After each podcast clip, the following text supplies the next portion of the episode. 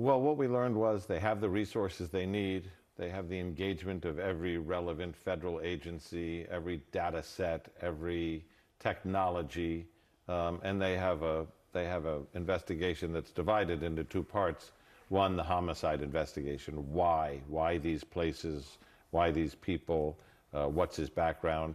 Um, but second, and this would be the top priority, is the manhunt, where they've devoted the largest number of people and resources because it appears that from hitting the two locations, and when when the the commissioner was asked specifically why those places, he said, "Well, that goes to motive," which suggests it doesn't state implicitly, but it suggests that he picked those two places for a reason, um, that there was some connection either between him and those places or those people. And suggesting they know more than they're saying publicly right now. Exactly. But his escape is to the end of a, of a road in the woods that has a trailhead and a boat launch. So it appears he knows the area. He didn't make that turn by mistake. Mm-hmm. Um, it suggests he had a plan, and the plan was to stay at large and not to be captured um, there or immediately after, as so many of these active shooters are, uh, which adds another element to this. Mm. Um, it's not just you know, a manhunt within a small area. Right. It's somebody who's got the resources and the training to put some distance between them, possibly. And Jonathan, let me bring you in here. I mean, what did you hear? I mean, we, we learned some new details, of course, the, the death toll tragically being updated, but there were still a lot of questions that were left unanswered, perhaps because mm-hmm. this suspect is still on the run. I mean, what else were you hearing and what else did stuck out to you? Well, listen, there was a lot of insight uh, during this press conference, but not a lot of information that people were really seeking. What we heard was, just as uh, uh, Mr. Miller just said, there's a significant law enforcement coordination ongoing around the investigation that is underway, but the details are lacking. And that's probably by design for one of two reasons. One, either they just don't have the information, or they're, they're following up on investigative leads, leads and they don't want to reveal what they're uh, their approach and um, methodology is going to be to address this. But when you're when you're addressing the public, you need to reassure them, right? And I think the number one thing that that community is looking for right now are are people safe? Uh, we heard limited reassurance that the community is safe, but we do know that there's a large scale mobilization of law enforcement, both state, federal, and local, that are addressing this situation. But I think that people want to hear what specific actions are being taken.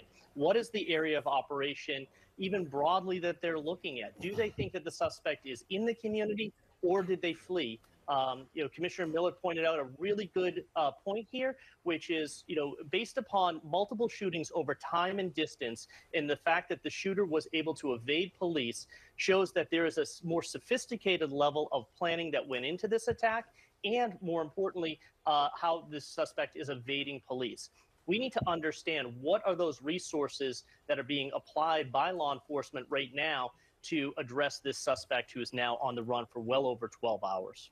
Yeah, and, and Commissioner Harrison, let me bring you in, uh, former um, police commissioner in Baltimore.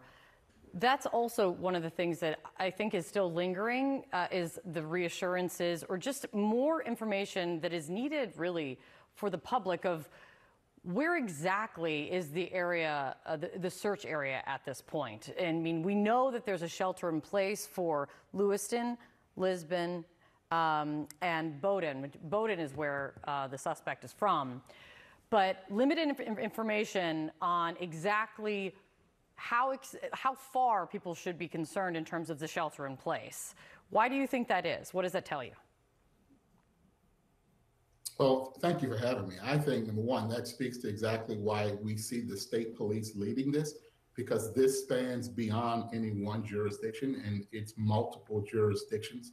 And they are now searching far beyond Lewiston. They're searching likely the entire state, even uh, with help outside of the state. And so, uh, the one thing, and I've had to do this many times in two major cities, uh, and your, your previous guest was right, to give reassurance, number one, uh, that we are on this and that law enforcement is on it and that there is a coordinated, synchronized effort to find this individual and hold them accountable.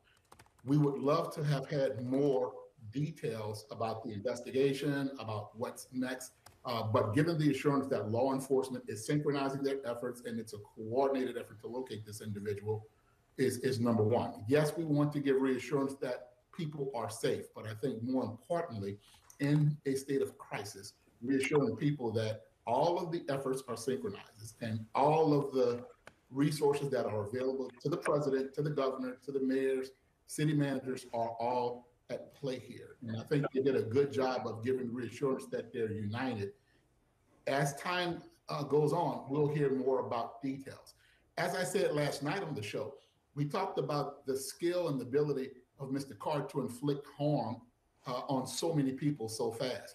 I am concerned about his skill and ability to evade police for long periods of time, his ability to anticipate how police would come after him, and his ability to uh, to inflict that amount of carnage again if if he's faced with an encounter with law enforcement.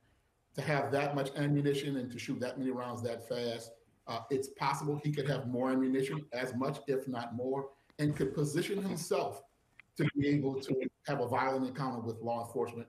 We all talked about the three likely encounters: suicide, surrender, and or a violent encounter with law enforcement. All of them are plausible, uh, but all of them are very dangerous. And so this has to be very well planned. And as a leader, we can't give too much too fast because we have to make sure uh, that we're staying in front of the decisions that Mr. Carter is making.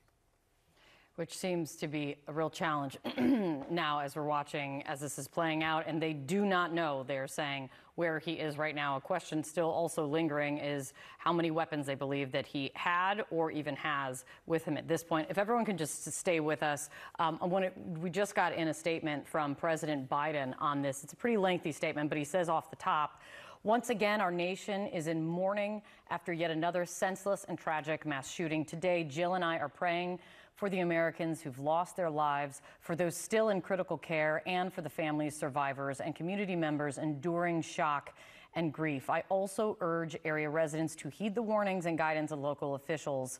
Numerous federal law enforcement personnel are on the scene and actively working with state and local partners.